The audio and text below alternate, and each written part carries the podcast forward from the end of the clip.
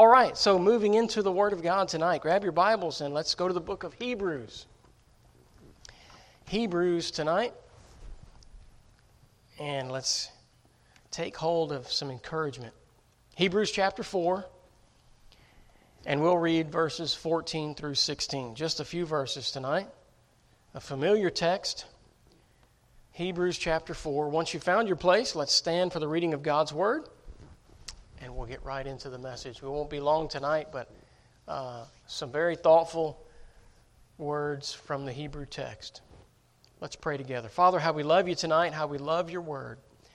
And we thank you, Lord, for giving it, for the guidance, for the hope, for the help, for the blessing. Lord, for the instruction, for the protection, for the wisdom and in, and learning, the understanding that the Word of God gives into our lives. Lord, we just thank you so much for all of that. The way you love us, the way you lead us, the way you guide us, Lord, we just thank you for your Word tonight. And we ask you to bless the reading of it. We pray, dear Holy Spirit, that you'll be our teacher and guide through the Scriptures, that you'll apply the Word of God to us. And uh, Lord, help us to take it to heart, to know what you'd have us do as a result of what we hear tonight, how we might apply the Word of God to our lives, to our days. And so we pray you'd give us strength, encouragement, help, and hope tonight from your word. In Jesus' name we ask, amen. Hebrews four, verse fourteen, the Bible says, "Seeing then that we have a great high priest that is passed into the heavens, Jesus the Son of God, let us hold fast our profession. For we have not an high priest which cannot be touched with the feeling of our infirmities, but was in all points tempted like as we are, yet without sin. Let us therefore come boldly unto the throne of grace, that we may obtain mercy and find grace to help in time of need." What a thought. That we may obtain mercy and find grace to help in time of need. And so I want to take that thought, in time of need, right from the Scriptures there and talk about this text. So thank you. You may be seated. Where can I go when lonely? Where can I go when sad? Where can I go when burdened? Where can I be made glad? Well, the answer is the throne of grace. Thank the Lord for this passage and for the privilege, the access we have through Jesus, by which we may enter in to the Holy of Holies in heaven, into the very presence of God through prayer, and have access to the throne of grace. Well, someone, and it may have even been Brother Hiles, that's where I heard about it, but he put those questions to a tune and sang a little song about the throne of grace. Where can I go when lonely? Where can I go when sad? Where can I go when burdened? Where can I be made glad? And, of course, the answer is the throne of grace. Come boldly, the song says, into the throne of grace. Boldly, not arrogantly, but boldly, confidently. Boldly with the assurance that we will be welcomed there by our Heavenly Father, who knows what we need before we ask. Oh, this text reminds us that we have a high priest. It says we have not a high priest which cannot be touched by the feeling of our infirmities. You have a double negative there. And it's just reminding us, emphasizing that He knows how we feel. He knows what we're going through. God knows your need. And He's encouraged us, yea, He's invited us through His Word to pray, to bring those things to Him. If we know tonight that we serve an all-knowing, all-sufficient God, if He knows what I need before I need it, then why do I need to ask? Because He welcomes my presence. Because God longs to meet our need. Because He wants fellowship and closeness with Him. The Bible says in Psalm forty-six one that God is a very present help in times of trouble. In other words, He's right there. God is, is near you in a time of trouble. Usually it's in those times we, we, we don't feel His presence. Usually in those times we think He's absent. We, we feel that He's withdrawn from us, but the opposite is actually true. Even when you can't feel His presence, even when you can't sense that He is near, the Bible says that our God will never leave us nor forsake us. Some things about God that comfort us, I believe, in this, as we consider this time of need and and and what we have access to. God has given us His people to encourage us. It's one of the reasons, is it not, why we assemble together. The Bible says, forsake not the assembling of ourselves together as a manner of some is, but so much the more, right? And, and, and exhorting one another. Listen, your presence in this place, your presence in our meetings of worship and fellowship, encourage people. And uh, we are encouraged by the presence of others. We're encouraged by one another. And uh, it's one of the things that God has given us within this gift of the church. And we certainly thank God for it. The people of God encourage us. We, we sense the bearing witness, uh, our spirit with their spirit. It's really because of the Holy Spirit in all of us. Uh, we feel that communion and that common ground, that good fellowship around the Word of God, the people of God, and their presence certainly do encourage us in time of need. Well, what else? We have tonight the Word of God. I'm so glad that we have the privilege to have a copy of the Word of God in our language, that we can understand it, and it's free. You know, there, there were, as a matter of fact, most of the time throughout history, that was not the case. Uh, people didn't have, they didn't carry around a copy of the Bible. If they wanted to hear the Bible, they had to go somewhere in order to hear it. And uh, until the Bible was translated into English, it was often chained to the church podium. And so you, you had to go into a meeting. You had to go see, listen to somebody read the Word of God. And so the desire of, of our forefathers was to put the Word of God into the language of the common people, English that is, to translate it and make it available to them so that everyone could have a copy of the Word of God. Now, those that had control of the Word of God didn't like that. And, and you know the story that goes with all of that. That's another message.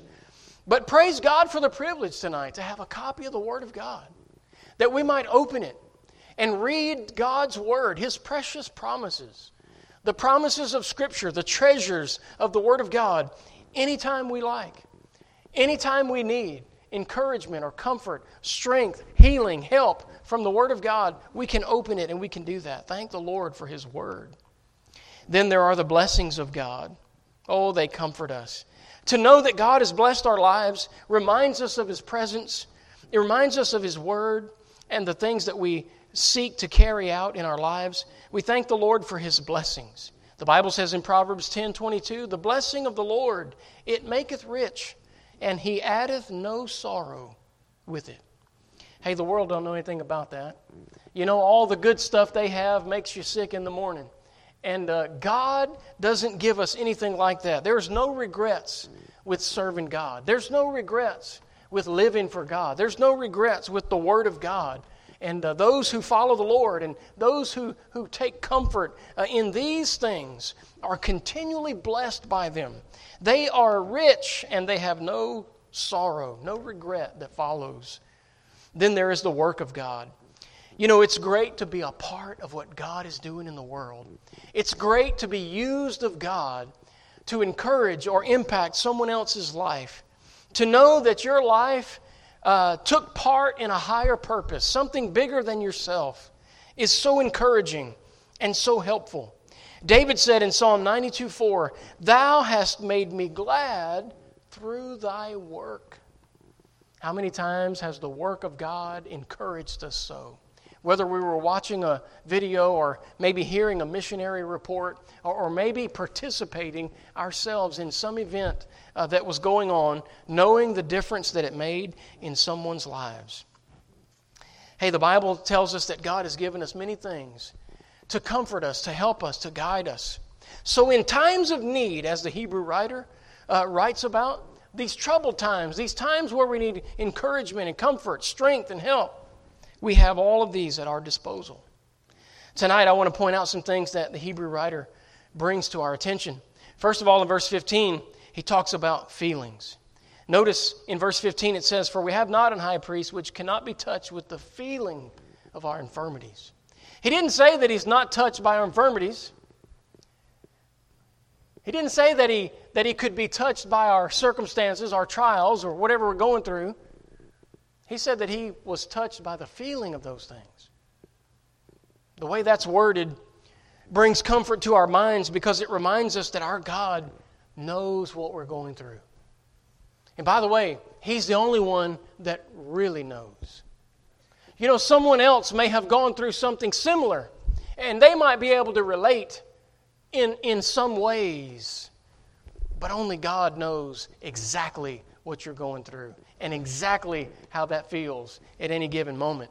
And I'm so glad that we have this verse in Scripture to remind us that our God is touched by the feeling of our infirmities. And we can take and we can talk to the Lord about what we're going through and about how it affects us and how it makes us feel. Now, we need to be careful as Christians. We need to make sure that we are not continually driven by our feelings. We are affected by our feelings, but we're not driven by our feelings. Now, there's a time when, when feelings may become fuel to get something done. I, I'm all about when you get excited for the Lord, and, and that causes you to really put in the work uh, to, to, to serve God and get something done, or, or maybe to witness for Him or something like that. Uh, that's great. But, you know, there are other times when our feelings can get us off track. There are other times when our feelings do kind of betray us. They tell us the wrong message. They help us see the wrong things, and we come to the wrong conclusion if we follow our feelings too much. So we need to be careful about that. Always take your feelings to the Lord. Always talk to Him about it. Reflect on the Scriptures and, and make sure they're accurate before you act on your feelings. You know, that's what happened in the Bible. Paul took his feelings to the Lord. As a matter of fact, there was an occasion when, when Paul went more than once. The Bible says he went three times, and he sought the Lord over and over and over. You remember? It was about that thing that he called a thorn in his flesh. And he said, I besought the Lord thrice. So three times on different occasions, Paul went to God about his feelings, about this issue, and said, Lord, would you remove this? Finally, God said, my grace is sufficient for you. That's recorded in Second Corinthians twelve eight, where Paul sought the Lord about these things. And you know, that's exactly what you and I should do when things trouble us, when we have problems, when we have hard times, when, when our feelings are disturbed. We need to go to the Lord and seek the Lord about those things. Moses sought the Lord about his weakness in leadership. God called him to lead the children of Israel. And uh, thinking about such a, a, a monumental task, Moses was... He felt so inadequate for the task. In Exodus chapter four, verse ten, Moses said, Lord, I cannot speak. I'm not an eloquent man. How can I, how can I speak and lead the children of Israel, these millions, uh, into the promised land? Well, God enabled Moses. God worked with him through that. God gave Moses some solutions that kind of addressed his feelings. He, he gave him some comfort, if you will, right? And and by the way, one of those was Aaron. He said, you know, Aaron was going to go with you. And if you remember right, in the beginning, it was God said, okay, you tell Aaron and let Aaron tell Pharaoh. So he said, Aaron's going to be your prophet. You're going to be like God. You're going to speak to Aaron. And Aaron's going to be like the prophet. And he's going to speak to Pharaoh. And God said, I'm going to speak to you. And that's how it worked in the beginning. That's how God got Moses started.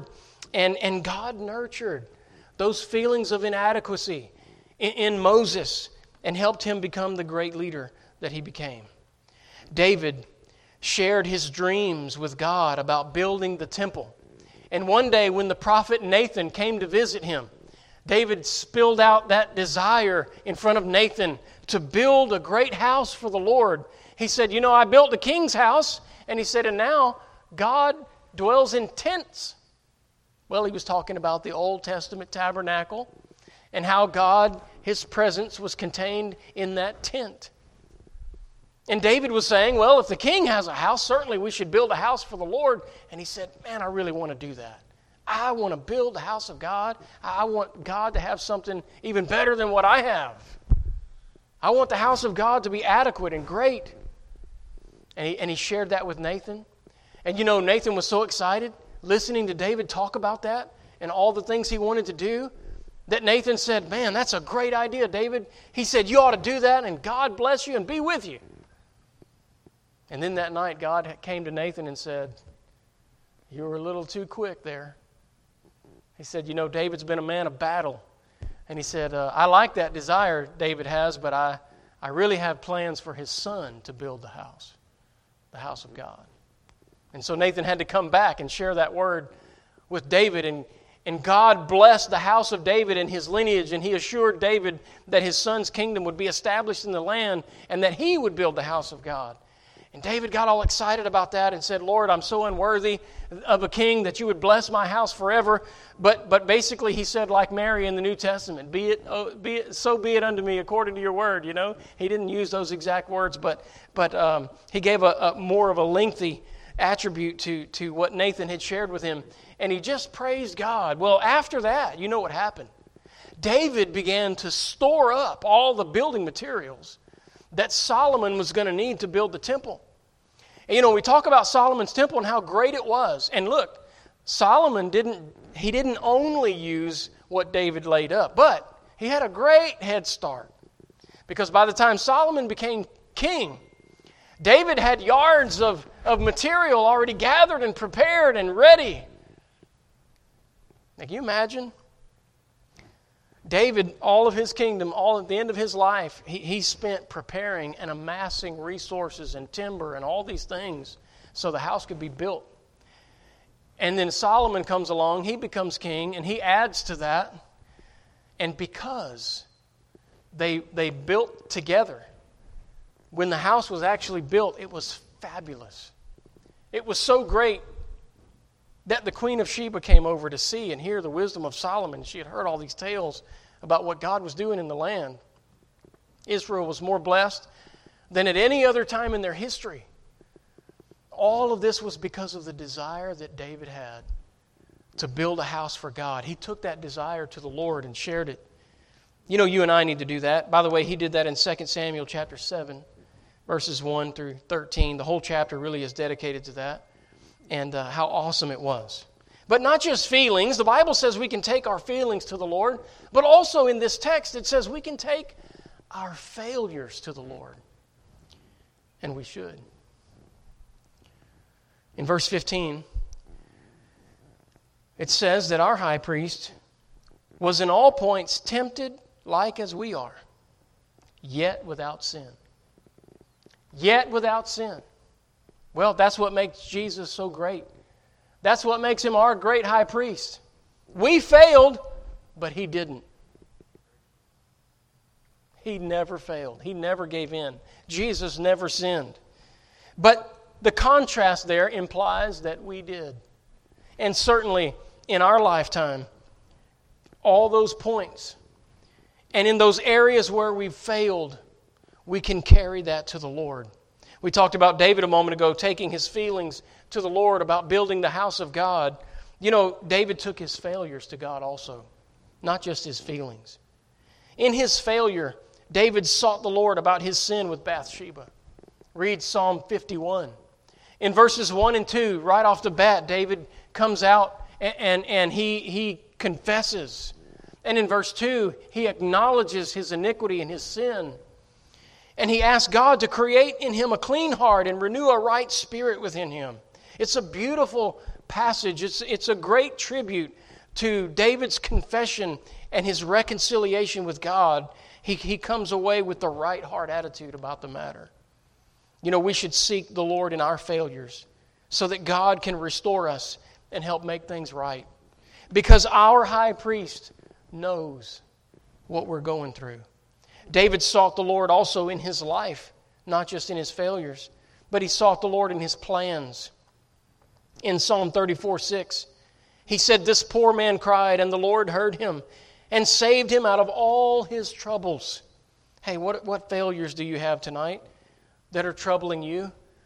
I want you to know you can cry out to the Lord. You can seek Him. By the way, sometimes in the Bible we see glimpses of things that should have crushed people. But that failure turned into their greatest triumph. And it's just like God sometimes to take something that should have killed us and turn it into a blessing. God is able to do that. And we need to seek the Lord. We need to go pour our hearts out to Him. We need to take those failures to God so that He can do something that we cannot do with them. God never promised that we would not have troubles, but He did promise to be with us through our troubles. And that's a promise that we hold dear tonight. Notice tonight, if you would, not only feelings and failures, but something that we ought to take comfort in, and, and something that we ought to seek the Lord for is fellowship. Notice in verse sixteen, it says, "Let us, therefore, come." He didn't say, "Let you come." He didn't say, "Let them come." He said, "Let us come." Us implies togetherness, doesn't it? It implies fellowship. It implies company. You know, oftentimes when we're facing these kind of things, it's good to have company. It's good to have fellowship. It's good to be among brethren. And I'm glad that he worded it this way. Let us, therefore, come boldly unto the throne of grace. You know what God is saying to us here is that we all need this throne of grace. We all need the comfort of God's presence.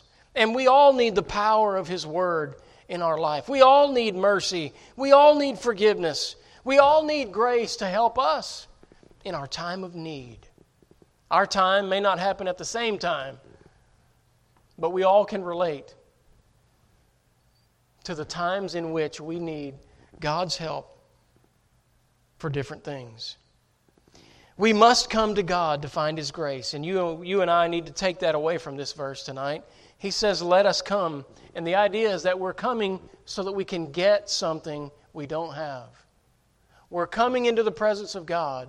Notice that he says that we may find, that we may obtain mercy and find grace to help in time of need. So we're coming to get an extra portion of that mercy and grace to get us through whatever it is we're facing. We come in order to get that. Hey, we, we need to come seeking the Lord. We need to come together in fellowship. You know, Matthew eleven, twenty-eight and twenty-nine says, "Come unto me, all ye that labor and are heavy laden, and I will give you rest." The Lord Jesus speaking.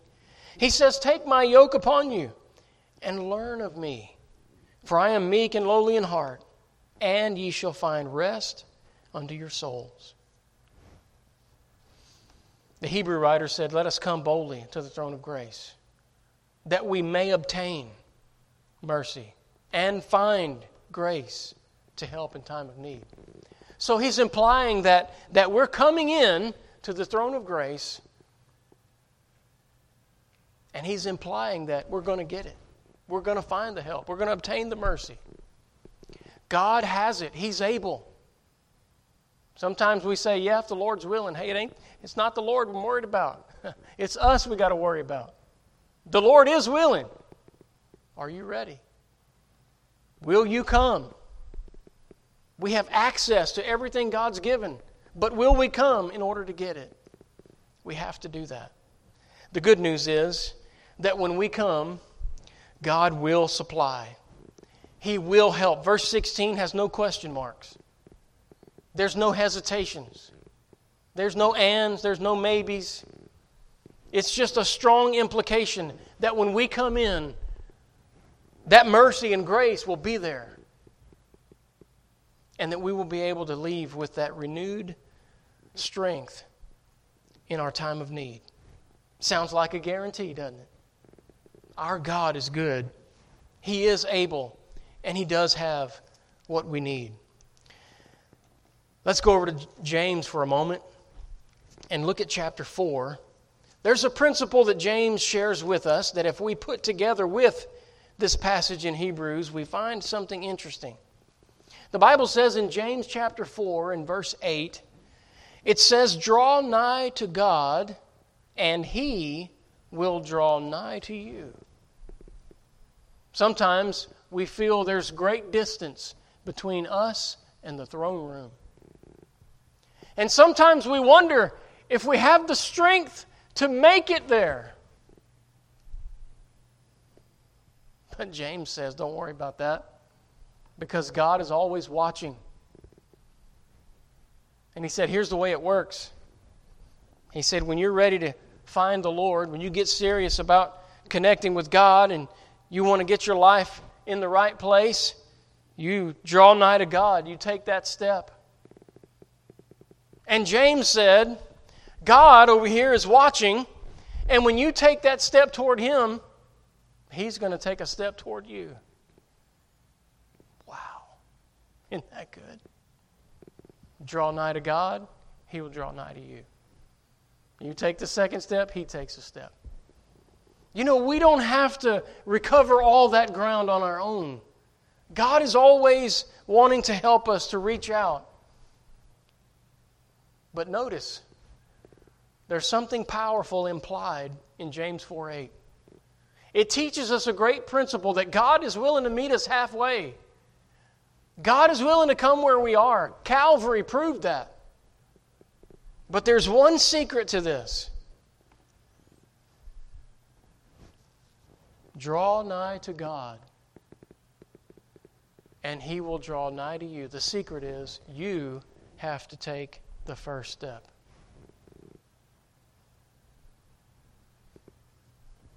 The old-timers had it right. God won't do for you what you can do for yourself.